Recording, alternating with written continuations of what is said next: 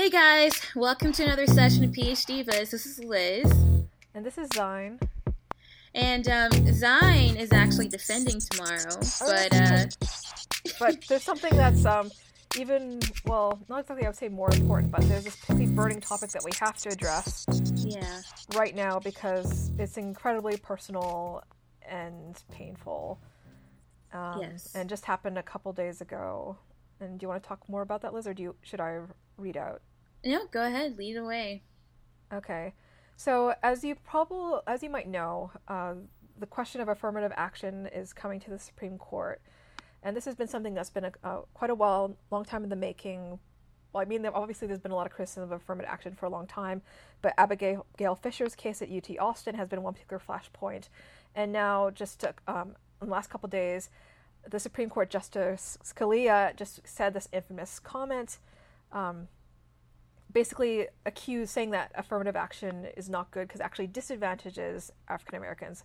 And so I'm looking at this what he says here and he says there are those who contend that it does not benefit African Americans to get them into the University of Texas where they do not well as opposed to them going to a less advanced school, a slower track school where they mm-hmm. do well. One of the briefs pointed out that most of the black scientists in this country don't come from schools like the University of Tec- Texas. They come from lesser schools where they do not feel that they're being pushed ahead in classes that are too fast for them. Um, and he, that's sort of the bulk of what he said. There's a lot of other comments about like diversity in physics class and so forth.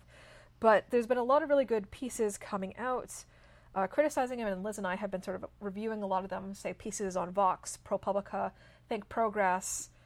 Um, Yeah, But some Twitter responses from some prominent um, female black scientists like Doc- Danielle Lee, yeah, who writes for the Scientific American, um, Jedidah Isler, who uh, is a TED Fellow and has a really great talk intersectionality as well, and of course, um, Dr. Chanda Prescod Weinstein. Um, so there have been some really good responses already. yeah, by some really pro- prominent, um, amazing uh, black woman scientist. We highly there. recommend that you guys check that out. Yeah, and um, today we follow them on wanted to contribute and give you guys our our our take on this tragic event, for lack of better words. I think Liz, you started texting me right away or sending me messages on Um, yeah. So I, you know, I was going about my scientific day, doing scientific things, and um, as as one of the black scientists he's talking about. the black scientist, Quote, unquote.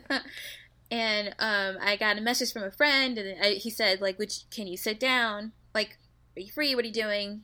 Uh, are you sitting down?" I was like, "Yeah. What? What's happening?" And he sends me this link, and you know, I'm still like, "All right, this is gonna be like some gif of kittens or something. Like, what are we doing?" yeah, and I see the headline, I see the comments, and I, I was, um, I was very upset. I, I was, um, what I like to describe as um, the angry cry, unintelligible. Like when you're so angry and hurt, yeah. um, that you just feel like, why, why are my eyes kind of wet right now? And and then like no words are really coming out, but just like sounds. Um, it really hurt. It actually really did to have that kind of um, um, language just being put out everywhere. It's like an attack. It felt very undermining hmm as a as a scientist, as a human being, as someone who I just finished my PhD, and um, and uh, the degrees are supposed to give you validity. They're supposed to tell the world that you have completed all the requirements given by your advisors, and you have contributed a small amount of information to advance science. In my case, far, farther, further and and then there's this person saying that I shouldn't be here, hmm or And if that anything, that's yeah, I'd say that this also plays into something that we continually critique, but like the limits of respectability politics. And like Mhm. again, it shows like as a black person in America, it doesn't matter how many degrees you've gotten and how prestigious they might be. You could be like Professor Henry Gates Jr. at Harvard and you know Yeah. get arrested for trying to get into your own house. But yeah, it, it- yeah. I I I'm so speechless in some ways. I mean, I guess actually it's good. I'm kind of calming down now, hmm but um, I also thought about how, and I talked about this in my introduction podcast that I had a while ago, Mhm. that I wanted to study physics from a very young age. And I was just this kid who was just sitting around reading about Einstein and a lot of the discoveries in modern physics. And, um, and, and that was what I wanted to do. And I just can't imagine what my life would be like if I didn't do physics or if I didn't go to the math and science school, if I didn't get into UPenn and study physics there. And to think that there might be someone out there who would have said, "Oh, she's black. Like, you know what? We're she shouldn't go to an Ivy League school. Like, she's actually Mhm. we're she's not going to achieve her dream. That she doesn't go to an Ivy. Um, let's let her go to another school because we don't make things too hard for her." A Um, slower track or whatever the phrase. a slower track, which in a way is is like also discrimination because you're just saying I can't do it because you're saying that I can't do something because I'm black. Um, at any rate, it just it's just hard to to to deal with because I'm on the other side and I am doing quite well, and uh, and I did well in my physics program and um, You ran a women in physics conference. I ran a women in physics conference. I, I've, I've done a lot of things, and and I don't want to have to keep justifying myself all the time hmm for people. And and um, I I guess one of the things I th- also thought about was you don't see people writing articles all the time about anybody else's competence, like any other ethnic group's competence, all the time, the way you see it about Black people. hmm And it's just like, can can we get a break, please? Stop it. There's Yeah. too much happening, emo- that emotionally wear on students. The last thing I need, while or I think anybody needs while they're trying to do their finals, is to have someone who is a Supreme Court justice, okay, Mm. who's supposed to be the person uh, who has been elected to make decisions on some of the biggest issues in this country, who Rather arguably appointed. has been he's been appointed, he's been vetted through uh, multiple channels. But at the same time, like a lot of those justices are just like he's not an outlier. So Well, yes, and it's apparently we have the most conservative Supreme Yeah. Court that we've ever had. Scalia also does have a tendency to um, say things like of that nature. He just kind of likes to push people's buttons. He likes to be controversial. He's actually said that um, when he's gone to visit law schools and and if you're really interested, you can. Um, people have been using this hashtag by Scalia mhm. in reference to this this racial conversation.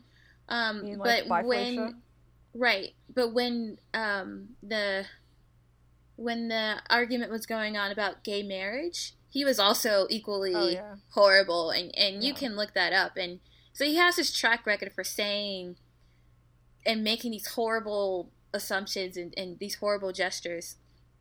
So in that way, I'm not surprised, and I think I'm not surprised, but it's still hard to hear that people actually think that way. yeah. And I was also saying, as you're you're pointing out the context of finals, but it does make me worried, of course, of about you know Claude Steele's work on stereotype threat. That you know, what if the Mhm, stereotype yeah. threat isn't even just in the classroom, but like all the media projection of Scalia saying this, and like these chorus from other parts of the media that feel validated by him saying that, like Everywhere Like- you look, like even if you try to control stereotype threat within just a class or even just an exam room Mhm. like it just shows the way that stereotype threat can still manifest and again as claude claude steele's work has shown it has demonstrable impact on people and their performance regardless of how intelligent they are regardless Yeah. of how prepared they are it really has a visceral quantitative effect for those yeah, the book only believe in Whistling Vivaldi, effects. it's a really great reference to, to talk about this stereotype threat. And one of the things I thought was interesting about the comments Scalia made, so he was referencing um, some literature on um, mismatch theory. yeah by this ucla professor Yeah, and what I found really hurtful is that th- there's this assumption that they're making that the reason why black students don't do as well, and I would even argue with that in itself, would he define doing as well? But but let's keep that aside. Let's put that aside. And um, he's saying that they're, the reason why they're not doing well is because they shouldn't have been at that school to begin with, and that's just not the right.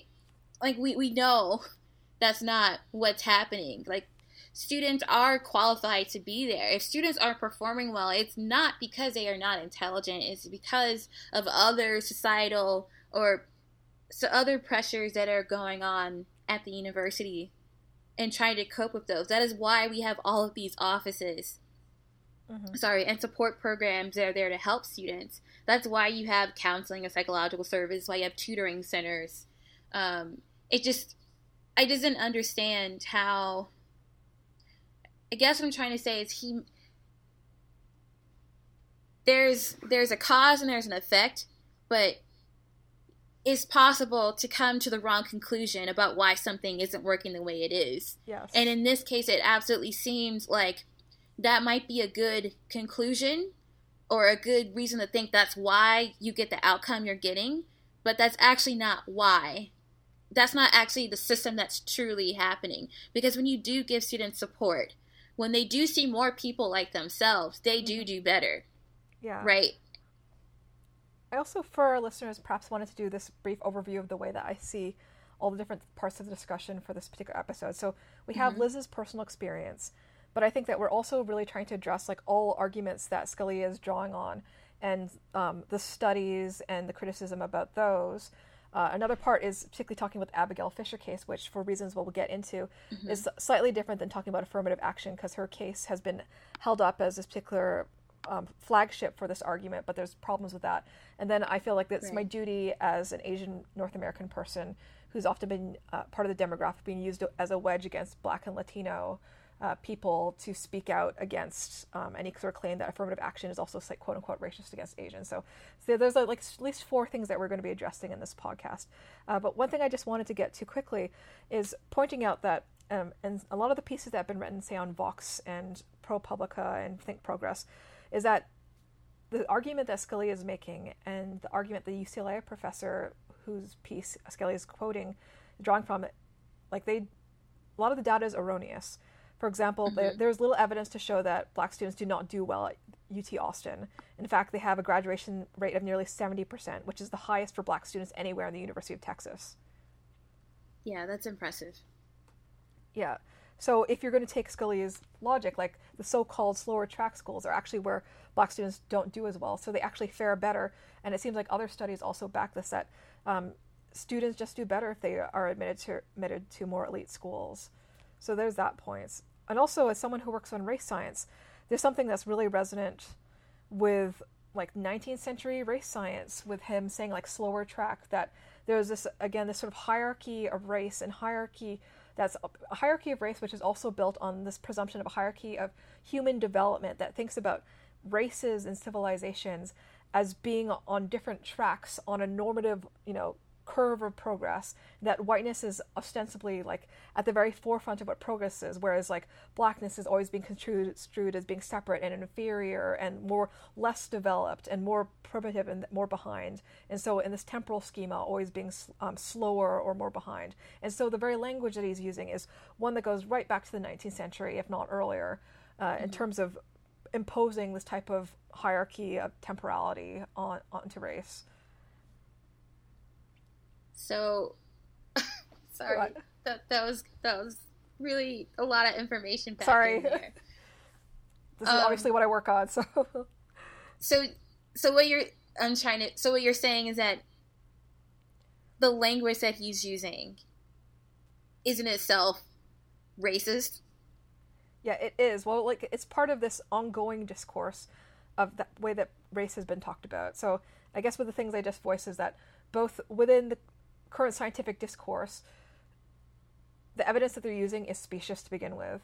But also, I'm sort of just giving a longer historical perspective on the language that he's using that he's probably not even aware of that resonate back with infamous race science uh, race, race scientists like Samuel Morton, for example, and uh, other people that saw like black and all the races being separate separate but and is this going back to some of the studies where people actually like I, I, forget the, the name for it, but when people want to measure like brain sizes and try to compare yes, like, like size and density, craniography, yeah, and phrenology, craniography, mm-hmm. that sort of stuff. That goes right back to those particular scientists, and I do a lot of work on them. So, like, it just is so striking to me to see so little difference in the language being used both now and then on the same topics, despite whatever sort of view of, of human progress we might have in this country despite how much we know that those things are not true.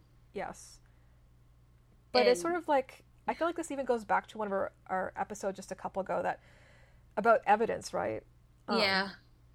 Because again, even though again you could people like, can easily look up any of these things that we're talking about where studies have clearly refuted a lot of the claims that are being made. Again, like um, just in terms of like graduation rates and um, mm-hmm. rates of um, Black and STEM students going into uh, academia and so forth. But it's like it doesn't matter. Like, yes, we have that evidence on our side, but it almost doesn't matter that we do because they they don't care anyway. Yeah, having gone through the system, as it were, just uh, again having three Ivy League degrees, um, I know for a fact that people do well when they're in well supported spaces, not mm-hmm. when they're I, I, like it just doesn't I, I get so angry. It doesn't make sense that black people don't aren't going to do well if you put them in an environment where they can actually achieve. I don't I don't understand that. Um, and I don't I also I often find that because I feel so strongly about this, I don't know if people are going to take me seriously when I argue about it. When I I want people so badly to see how what they're saying is wrong, to see how I have achieved, um, how I deserve and I've earned to be in the spaces that I mm-hmm. am in. I mean, that's also why this kind of hurt because if I'm being honest, it's not like I've never heard before people talking about me or or I mean, even about me personally, but just putting out these ideas that black people don't deserve, do not earn the opportunity to get educated in some of the best places in the nation. And um like those perceptions are all around and I I mean I have way too many stories of times that I've heard people say these kinds of things. And so it hurt because I hadn't heard in a while uh-huh. one thing. And the other thing is that I guess I wanted to believe that getting my PhD, that I was finally over the hump and I was into the space where, you know, I'm being valued as a scientist and what I can contribute and I've made it across. Like I I'm being respected when I walk into a room and now you know, all it takes is someone like that to say something and have you all across the news and then to have people look at you twice when you walk into a room and go did you take my spot? Or did mm-hmm. you or you know are you here because of not because of your own merit? And um it's just frustrating. And then god forbid like who knows how this is actually affecting people who haven't even started their paths and they're trying to get into these spaces. It's so difficult. It, it, you have to do so much. I mean, there, there's all of the studies and there's all this talk. When you get into a room of black scientists and you talk to them, you'll hear them talk about how um, there's this impression you have to be twice as good to to make it work, and in a way, you have to be you have to be good to get in. Nobody's going to take you into a program if you're not good. Mm-hmm. And I hate this assumption that that blacks are getting some sort of advantage of, of any sort when they're qualified. They are meant, they're going to be there. If anything, they've been vetted beforehand because they're not just going to take any kind of black person into a program. You know, there's all sorts of politics that go into this, and um, whether that's right or wrong, yeah, it's just hard. I was I was angry. I'm still angry. Mm-hmm. And I'm also I, hurt in this way that I can't really explain because who am I hurt at? Who mm-hmm. who has hurt me?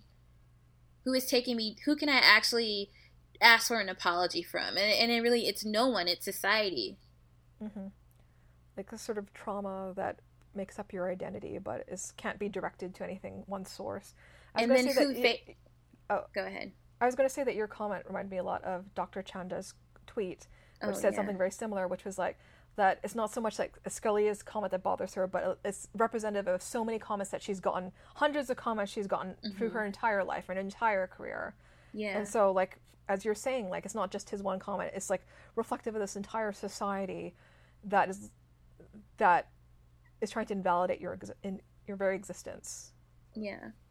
And it, it, it felt like, the reason why it felt like a personal attack was because they automatically targeted black students.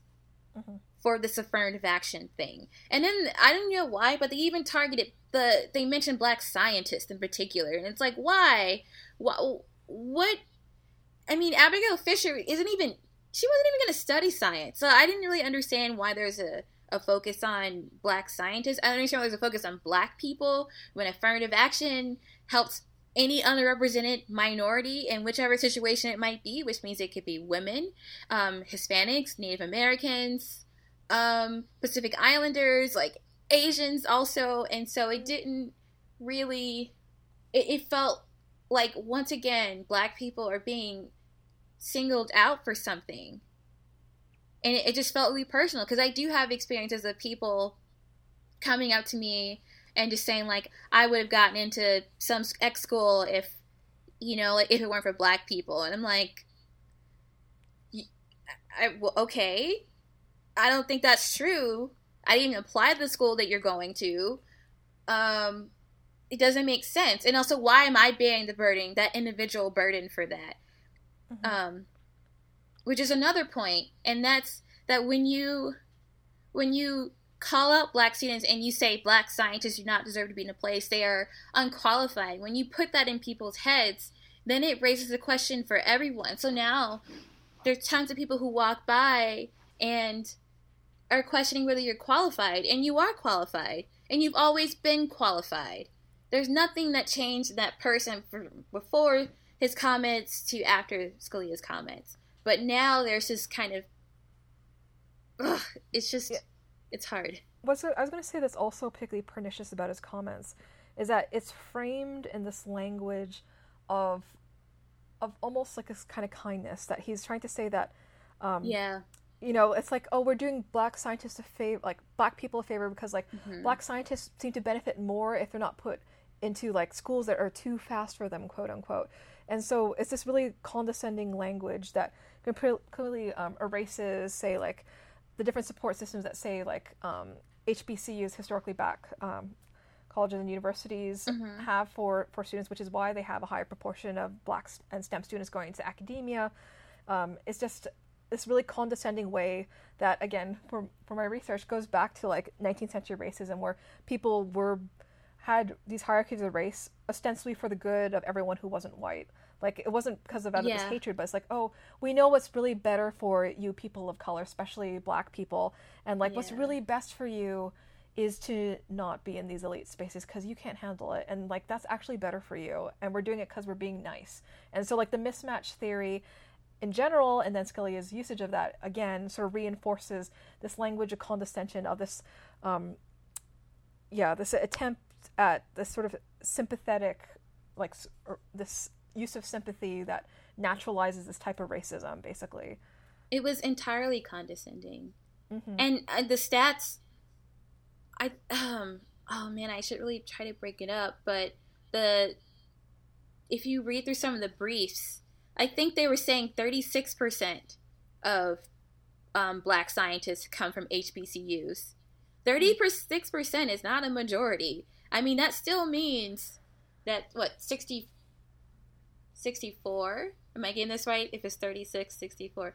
Um, a huger percent, a huger, yeah, just a larger percent of people um, who are becoming scientists are going to um, to private white institutions. And um, I mean, just on a more general note about that, just think if you if trying to tally black scientists who and what schools they come from um it seems like yet again like picking on black students when it's it's not a black student phenomenon it's an all kind of scientist phenomenon. Mm-hmm. um, so studies that are done to look at people who are professors at schools and then asking what their pedigree is. And if you backtrack all of that you'll find that the majority of people who are getting tenure in places come from a very small pool of people. Mm-hmm a, a sorry, a very small pool of institutions. Um, if you ask any academic, there's this kind of pervasive idea that if you want to secure your future, you should you need to at some point have been educated at an Ivy, preferably for your postdoc or for your PhD. Um, and that's not a black thing. That's not a black scientist thing. That's that's anyone trying to be competitive in the scientific industry.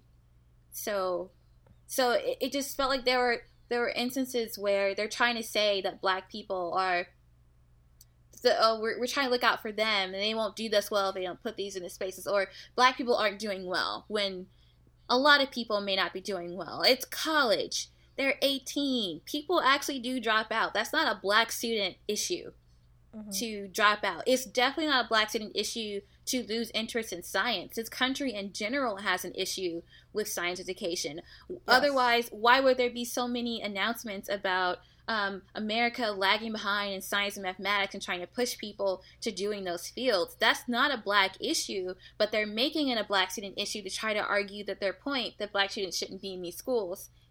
And, and that's wrong. And it seems like in that case, it's also trying to an, an, an a version of this happening of so often. Like they're trying to create an issue that is institutional and systemic about science education in general, as well as systemic racism, into like a fault of these individual students that are somehow you know being unfairly at, at, given advantage to. Also, another thing that we should point out is that I've seen like um, some comments. Well, I think there has been have been studies, but I was trying to look up to what exactly the site that white legacy students are the ones that get tend, get to tend to be given the most advantage Absolutely. over over any other people of color or whatever other sort of disadvantaged category oh you want to make. God. That legacy becomes this way that um, this one phrase I think from the New York Times is affirmative action for the rich in a way. Yeah. So it puts children of alumni uh, ahead, and so that implicitly, like it doesn't even pretend any sort of merit. It has to do with with money and affiliation and history. People do get legacy points. Yeah. You legacy get points, points, for athletes. You get points. Um, I mean, I think this goes in, even into a probably could even go to a broader discussion about institutions and branding and what they stand for and what they look mm-hmm. for because I kind of got some insight into this when I actually had to be on an admissions committee myself and schools actually do want diversity and they want to be able to say and I'm sorry, they want diversity for a lot of things, one of which is actually to keep recruiting the best students. Mm-hmm. So they want to be able to say in their brochures um, that we have students from all 50 states and X amount of countries. They want to be able to say that they have students and who have formed these clubs, who have done these competitions, performed this well in this place. We want alumni to have done this.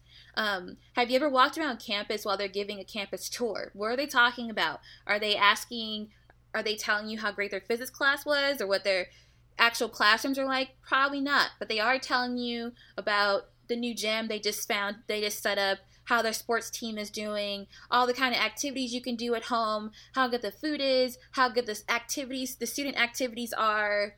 Um, they're gonna have you walk by just as like the South Asian troupe is doing their dance and the black acapella groups are singing or whatever it is. And so that's a part of recruiting. And if you don't have those people on campus, they can't see them on campus. Mm-hmm uh, I mean, like that's a kind of cynical view of it, but it's also very true that that is kind of what happens. You're trying to like diversity also helps recruit the next batch of awesome students, and you need to see that. You need those experiences there.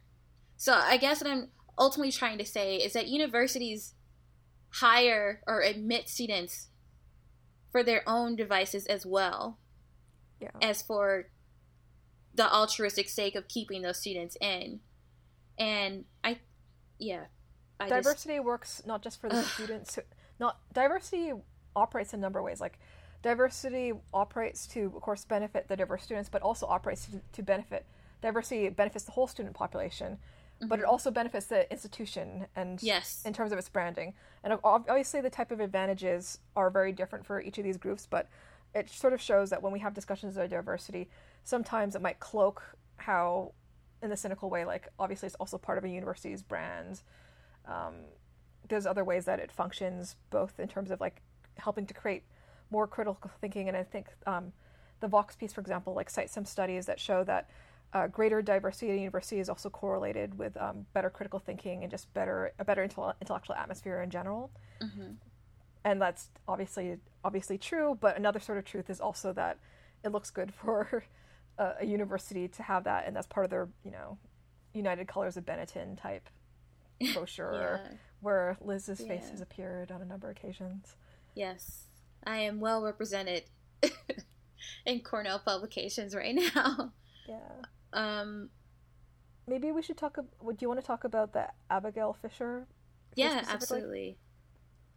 Um, let's see. Should should we give background on the the case?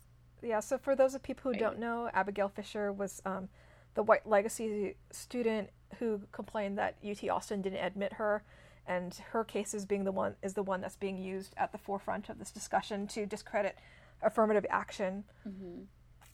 it's almost like I was just thinking that we're sort of talking about how she's been used now as this figure um, of this entire campaign, but there's there's a lot of problems with her case. Like first of all, that if we were to look at the level of just pure merit, and which is problematic in a number of ways, but if we were to take that as a basis, like her her scores were just not good enough. So the University of um, Texas at Austin has always said, like their defense has always been that even if they didn't have race um, race based admissions in any way, she still wouldn't have gotten in. Yeah, like her grade point she- average was three point five nine, and her SAT scores were one eighteen. I was very shocked to see that. It was like I didn't I didn't invest this much in the case. And then I thought, okay, if I'm going to critique it, let me start reading about it. And I look at her numbers and I'm like, are you serious? Are you serious right now? Yeah. Like you cannot. You got to be kidding me. So it's like the 80th something percentile, so 1180 out of 1600. I mean, again, she has okay. I I mean, I was just I laughed cuz that was hilarious that she had any kind of demands to get into any school with those grades and those, those scores, even if it were only based on grades and scores alone. But anyway, please continue. Yeah, and so some other s- stats to bring up. I'm looking at this particular ProPublica article. Um, is to point And out And the that- ProPublica article, sorry, is written by Nikole Hannah-Jones, who is a really great writer um, and writes on some other things about integration, which are really interesting. So, sorry, just wanted to. to also that also out. to point out that there is 168 Black and Latino students whose grades were as good or better than Fisher's, who were also denied entry to the university that year. hmm Um, on top of that, it is true that apparently the university did offer provisional admission to some students with lower test grades and um, scores than hers, but only five of those students were Black Latino and 42 were white. And no one mentions those 42 white kids that got in. Yeah, And, of yeah. sorry, and sorry, and so like the, and so of course um, UT Austin they have this particular policy that if you're in the top 10% of any of the Texas high schools you get taken in and then after that they weigh both um, grade point average and SAT scores um, with the personal achievement factors and Mm-hmm. even if she received points on those as well on top of her mediocre scores that still wouldn't have been enough just to put that out there Yeah. sorry continue Also, she was granted admission. So they apparently she was offered the option to transfer to UT Austin after her second year. So if you have a certain GPA, you can transfer from one Texas school to another, and she didn't want to do that either. So she could have actually gone to UT Austin, yeah just not as a freshman. So yeah, again, her case is very problematic. I mean, I'm actually surprised there is a case because excuse me, because that's just that I mean, yeah, now I know why you didn't get in. I know it's not the most flawless pace you could have chosen to do it, but I don't know. It almost but again, the wonder, case like, isn't completely about her. Sorry, go ahead. it made me think of I don't know if it doesn't really work as an analogy, but you know they're trying to like use her as like the Taylor Swift as the poor injured innocent white Oh. girl Or they're trying out to. by affirmative action Kanye, so to speak.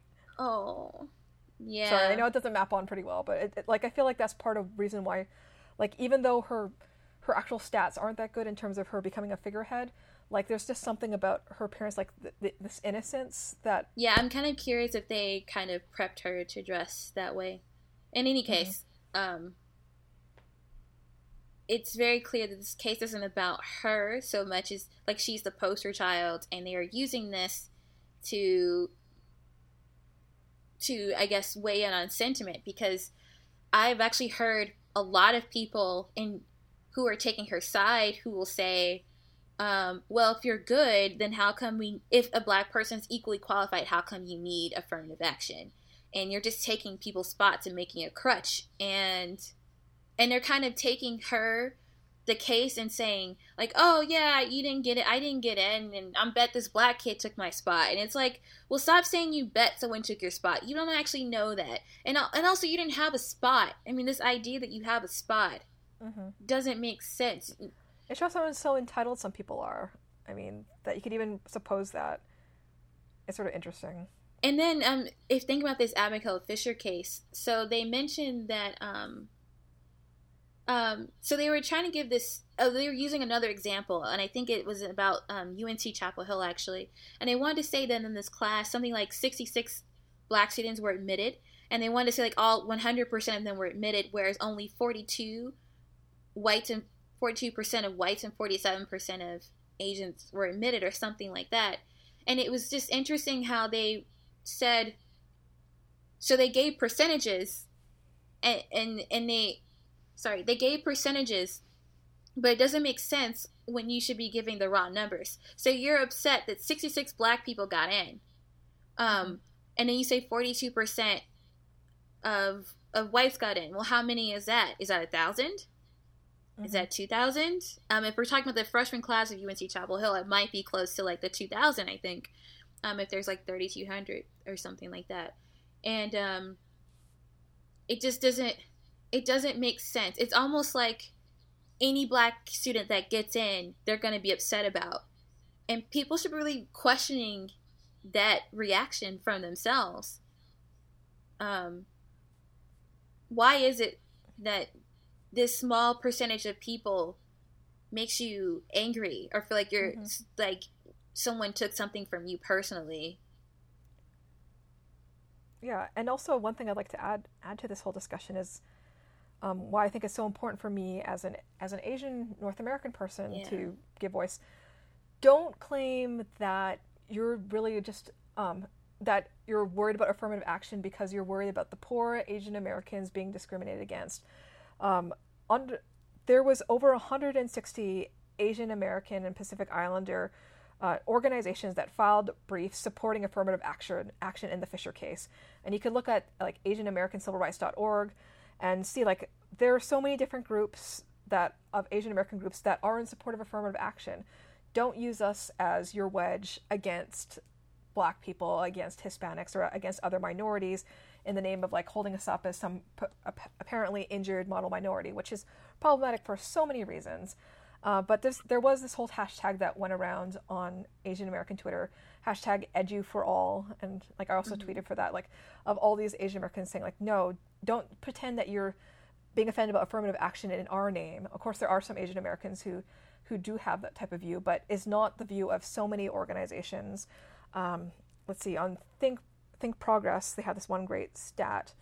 Um, Although Asian Americans are often portrayed as opposing race conscious affirmative action, 69% of Asian American and Pacific Islanders registered to vote in California support the policy. And again, all these advocacy groups writing in favor of affirmative action because, first of all, like we, I think what a lot of these groups are recognizing is that uh, racial discrimination is completely comparative.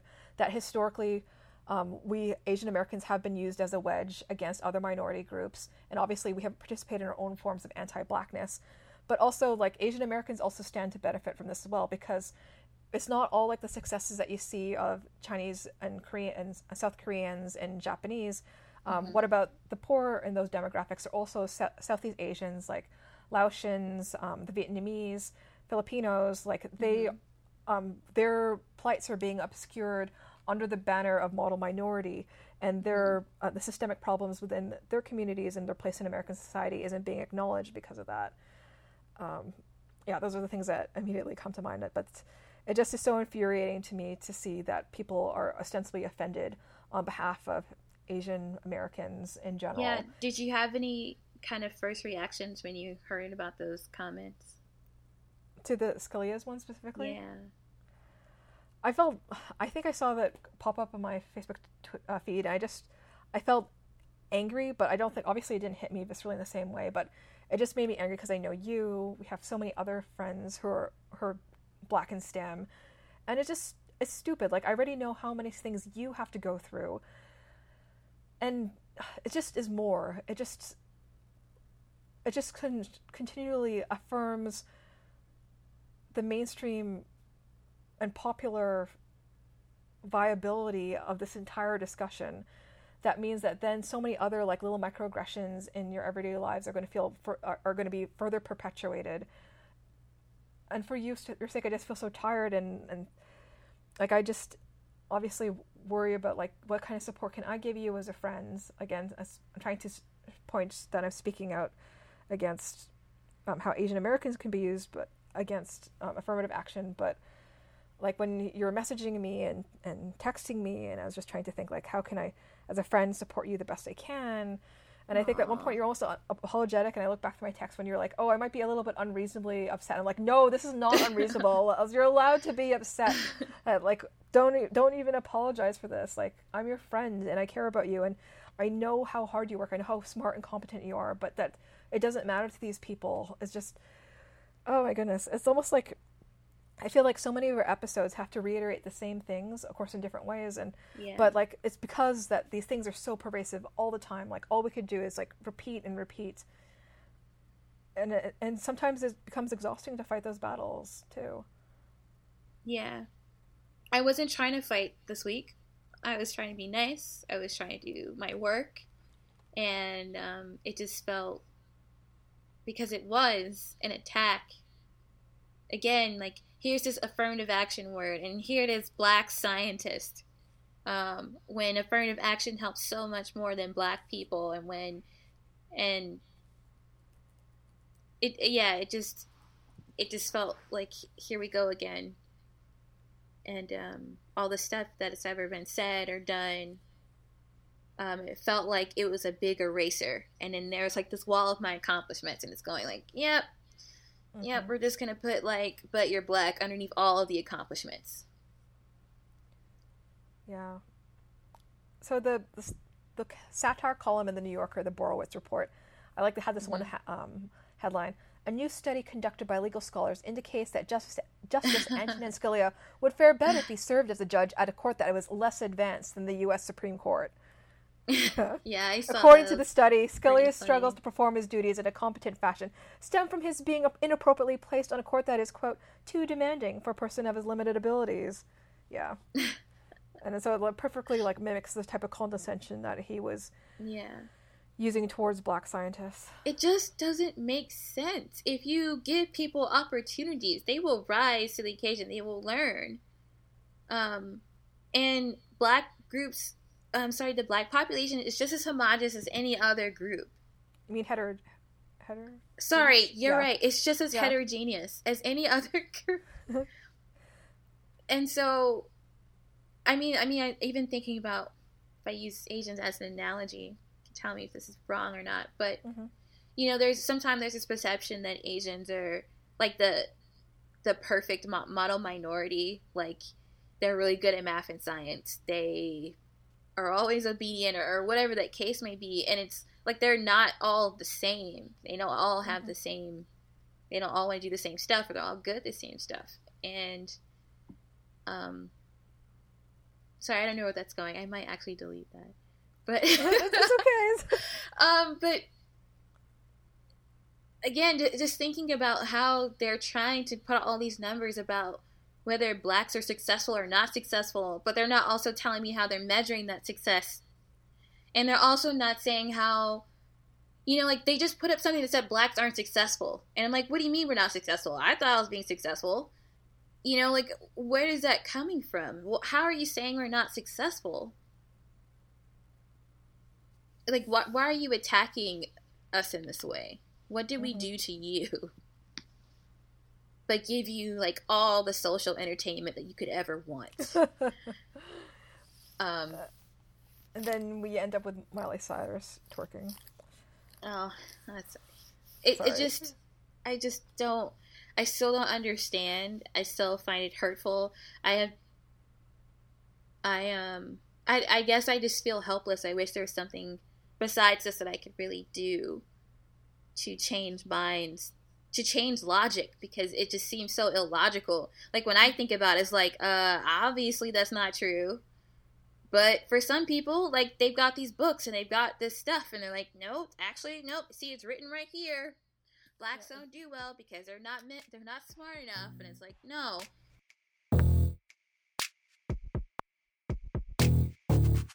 Zion and I ended up talking about this for a few hours, so we decided to cut it off there.